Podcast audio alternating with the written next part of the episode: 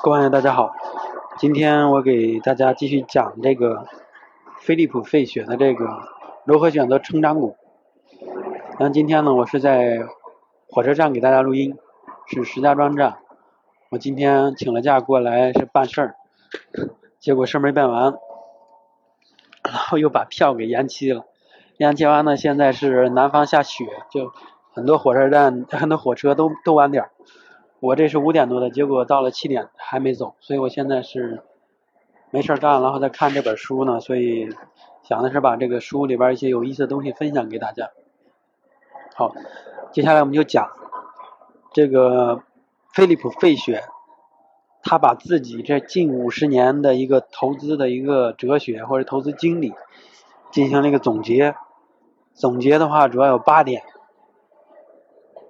我觉得这八点还是。很到位，很有意义，很有这个，很到点儿，而且很有这个参考价值。所以呢，我觉得这个，呃，先分享出来。第一点就是说，你所买的这个公司，应该是在未来有一个很长的可盈利，而且还可增长的这么一个空间。这句话应该很很好理解啊，就是说。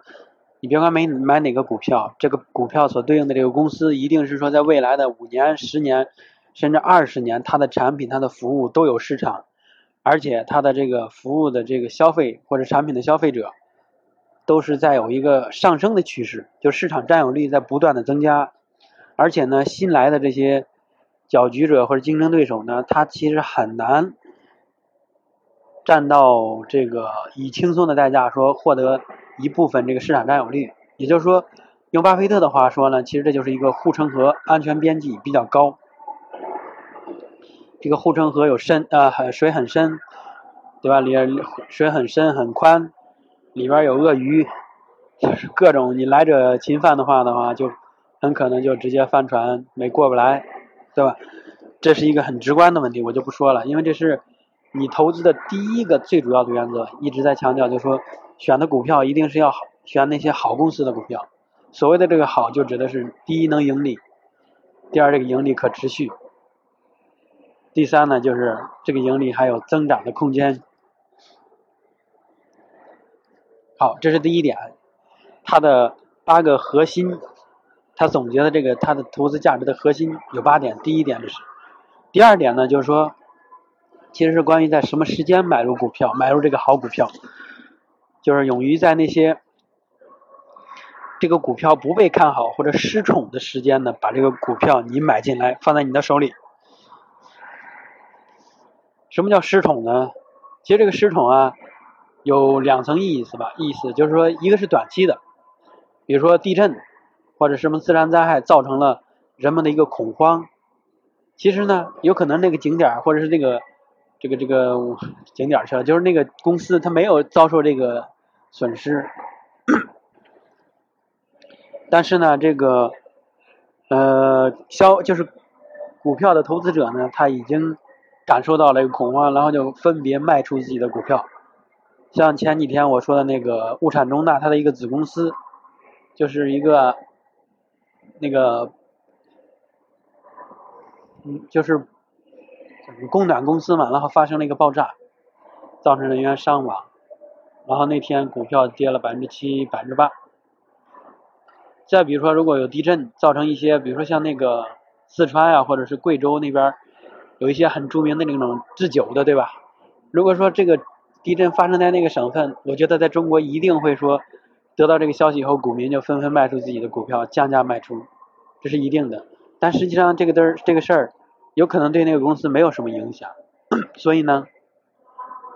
我们应该在这样一种短期的波动呢，去抓住这个机会，去买入的股票。另外一种就是长期的，长期的这种这种其实是一种偏见，这种偏见有可能来自于一些这个投资机构的一些分析报告，或者说是一些误传谣传。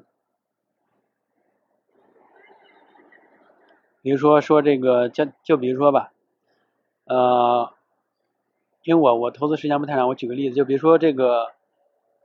呃，公公路对吧？公路其实它的这个无形资产特别大，对吧？像什么四川成渝啊、山东高速啊这种，你会你去看它财务报表，你会发现它的无形资产特巨大，就是特别大。为什么？就是因为其实它建的这些东西啊，投了很多钱，对吧？建这个铁路、桥啊什么这种东西，公路这种东西，它它建完以后呢，它的就是一个固有价值，但这东西呢，你没法去评估，对吧？也没人去收购它，所以它不流通。你很难对它有一个定价，所以他就把这种价值呢转化成了无形资产。另外就是这种东西呢，还是跟国家有一个约定的，就是说国家给你签一个合同，告诉你你在比如说哪个时间点开始到二零五零年你能运营这个铁路，二零五零年以后那就说不准了。所以那会儿的那个你现在掏钱建的这个公路、铁路或者这个东西属于是是谁的，那说不清楚。意思这是一种，因为很多人就是说这个，呃，高速公路啊这种东西其实是不能投的，对吧？因为它这个负债率很高，因为他们建这个东西都是以这个贷款的形式来建的，因此它每年这个利润里边有很多钱要去还贷款。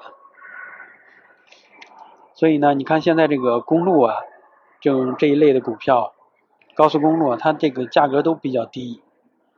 呃，赣粤高速现在应该是零点八几吧，净资产就是那个市净率，而那个成渝高速，呃，四川成渝的话，也就是零点九几，山东也就是山东高速就是一点一点零左右，一点零六吧，我记得是。因此呢，其实这种就是它是伴随着一个这个整个的这个氛围来讲的，这种其实是有一点点偏见吧，也就是。一旦说过去就比如过了这一段时间，未来有有可能人们就忘了这个事儿了，然后呢，它的股票肯定会上涨。好，这个例子可能举的不太恰当。然后第三点就是说，你买了股票以后什么时候要卖呢？这个卖的点其实就是说公司的性质发生了改变。这个性质就是说它的盈利的能力，或者是管理能力，或者产品力。市场占有率、销售能力等等，会决定这个公司的走向。这种情况下，你需要考虑的慎重的考虑卖出。就比如说拿网秀科技来讲吧，网秀科技其实以前这个创业这个板里边是非常牛的，对吧？然后股价四五十，现在呢是呃九块多。为什么？就是因为。网秀科技的这个网速科技的这个主业啊，它是 CDN 加速，这是一个盈利主要来源、主业务。但是由于这个现在阿里云、什么华为云或者什么腾讯云各种云，它都想进入这个领域，因为从本质上来讲啊，这个 CDN 可能它早于这个云去发展起来，但实际上它属于云这个业务里边的一个组成部分。因此呢，阿里云一定要把这个市场拿下来。所以现在采取的是降价的策略，然后来打击这个网速科技。所以网速科技就是从今年初的时候，去年年去年那个报告应该就预测了，说今年应该会有一个下跌，因为是竞争嘛。然后这种其实是一个非常严重的问题，因为你想想，阿里云是一个什么样的体量，而这个网速是一个什么样的体量，对吧？这个是一个很。怎么说呢？一个很强大的一个对手在跟你竞争，你不可能忽略它的存在。因此呢，这个网速科技现在说的事儿就是说要做全球化，对吧？拓展国外市场。另外一点呢，就是要做这个云计算这些东西。但是你想想，他要做云计算，那不更跟阿里的这个嘴里边抢东西吃嘛，对吧？阿里肯定还会继续打压他。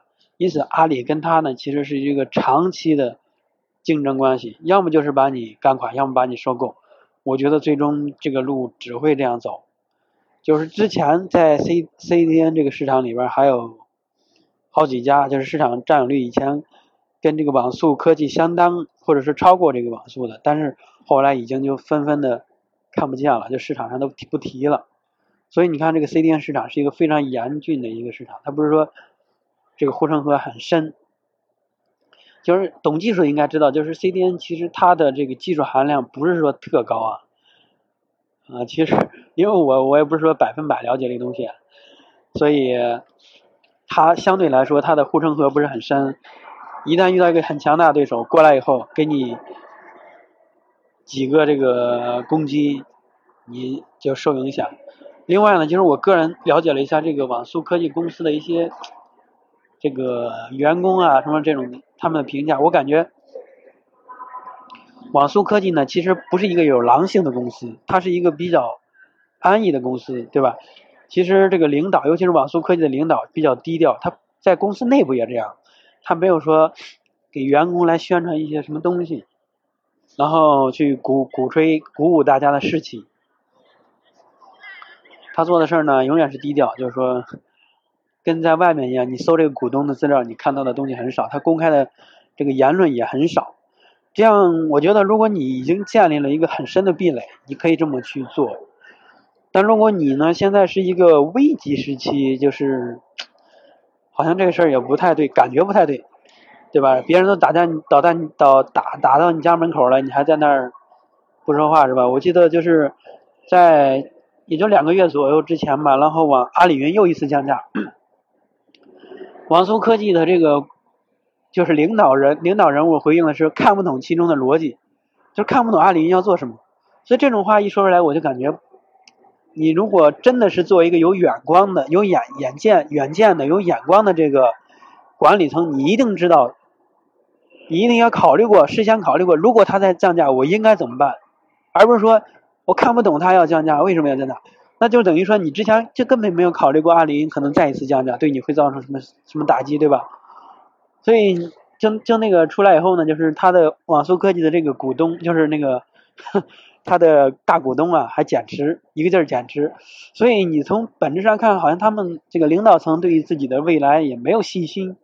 因此在那段时间呢，我就。我记得我当时持有成本是十块左右吧，我就有一天好像是涨到十块以上，挣了百分之一，我就给卖了，就是把它卖出了。卖出以后呢，我其实是比较释然的，因为我就特害怕这种就是不稳定的公司，就是前途未卜的公司，对吧？就是如果我能分析出来，网速科技它通过什么什么能够打败阿里云，能够说。跟阿里云竞争，甚至活存存活下来。我现在没有这些资料，我也没有这个渠道，所以呢，我觉得如果我自己在做这种类似的决策，那就等于是超出了我个人的能力圈儿，因此我不会做这种事儿，所以就直接抛出去卖了。好，这个是第三点，就是说你应该长期持有你自己的这个认为好公司的股票。唯一要卖的时候，就是这个公司呢，它变质了，它的收益能力下降了。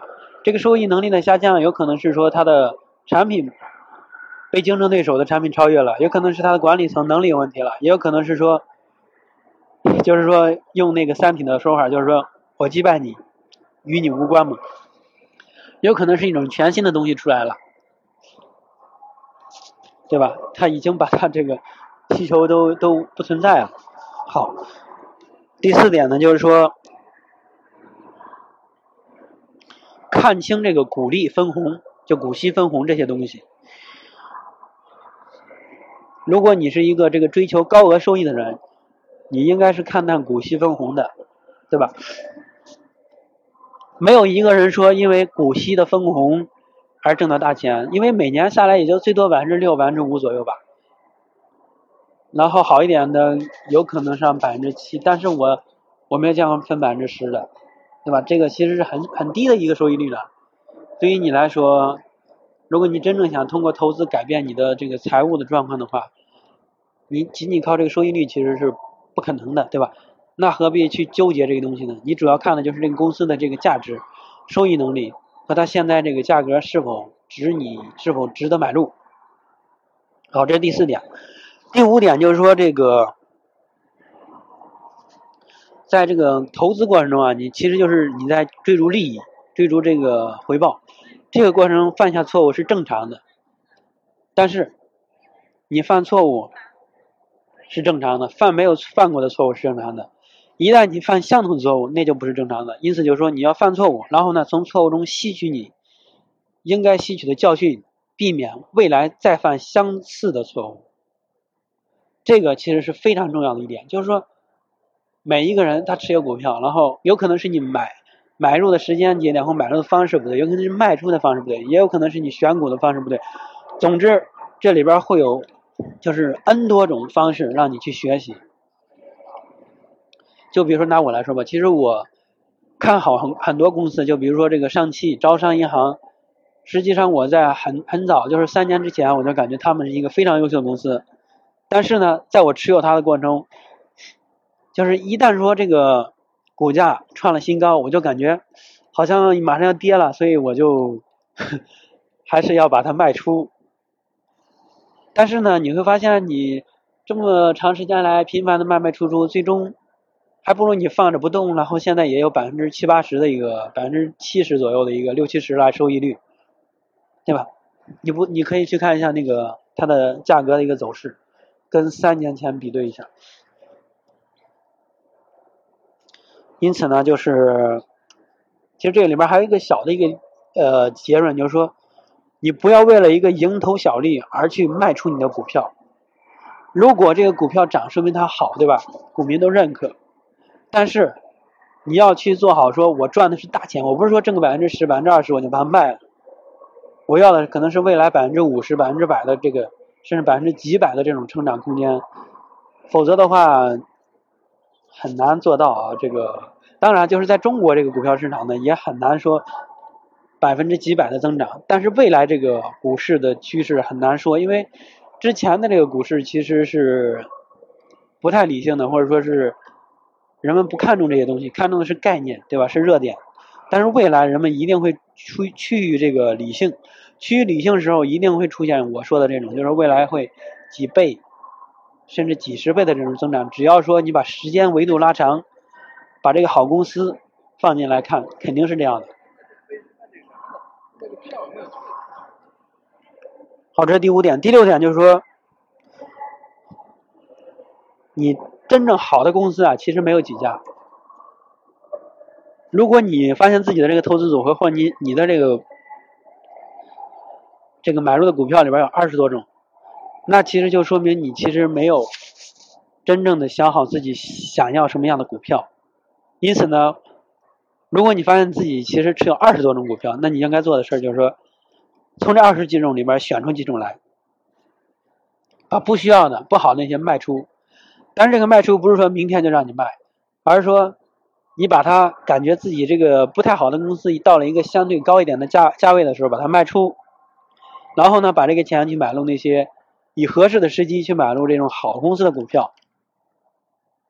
这个调整的过程其实不是一蹴而就的，像作者所说的，他用了几年的时间才把手上这个十几只股票，然后降到了十只以下。为什么？就是因为他的买入和卖出的时机不是随便定的。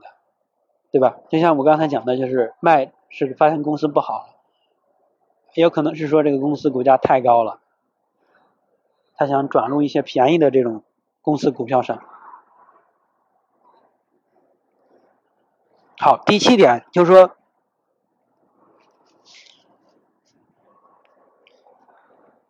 要有投资人、投资者要有自己的这个主观意见，有自己的想法，不能说一看一个这个分析报告是吧？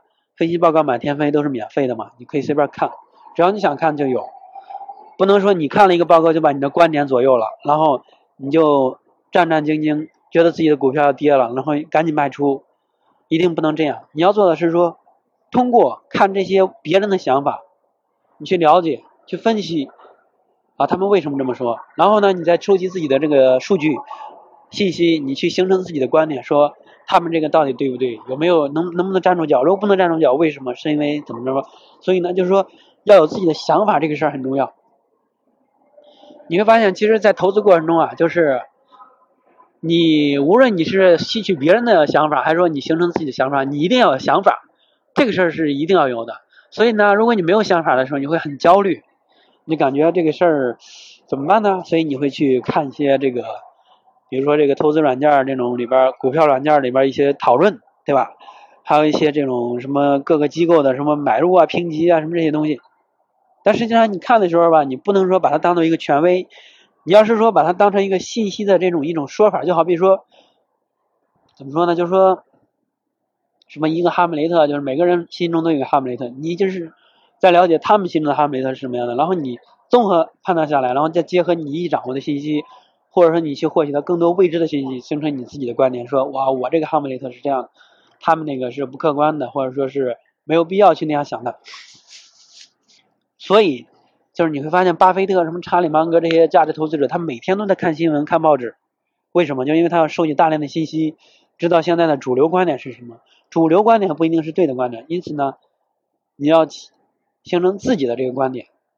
你看，巴菲特他的巴他自己的办公室里边，就是每天把那个电视调在那个什么一个经济频道上，然后不出声音，只看字幕，看这个新闻就看，盯两眼，没事就扫几眼。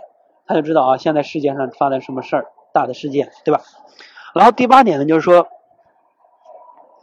其实是跟人的这个品格相关的。就是说，你要想在这个股票投资上取得成功啊，其实跟你上班、跟你努力是一样的，不是说是不劳而获的，对吧？不是说这个钱就是捡起来随地捡钱这种，也是说是努力工作、勤奋、诚实、守信这种。所以这也是一个苦力活儿。总体来说，就是说你要做好一个心态的准备。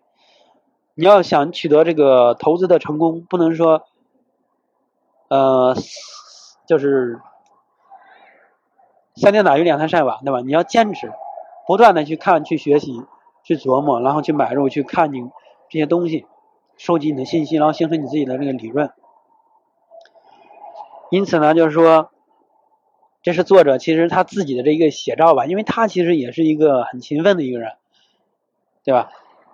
如果说你是一个学习能力比较差、收集信息或者掌握信息比较差的一个人，我觉得在股市上投资的话，可能会怎么说呢？就是风险会大一点吧，因为你完全是基于自己的一个感觉或者说一个不切实际的一个想法去做决策，这样的话呢，你这个决策可能他就站不住脚。因此呢，你需要去看更多的这些别人的想法，去学习他们，去整合信息。甚呃，还有呢，就是你在这个过程中呢，就要坚持不懈，对吧？不能说我三天看了看，然后我就感觉银行这个行业我已经了解了啊。过了可能过了一个月，银行这个又有新的动态了，是吧？一些新的形式业务出现了，你就要去综合分析。不断的去关注一个行业，不断的去跟行业里边的人去聊，去接触这个行业，看这个行业。所以呢，这其实是勤奋在促使你去做这个事儿。呃，就是为什么我要在这个喜马拉雅上录音呢？就是因为我觉得我要督促自己去形成一个学习的这么一个习惯。因为这几本书其实我已经看过一遍了，但是呢，我觉得还是。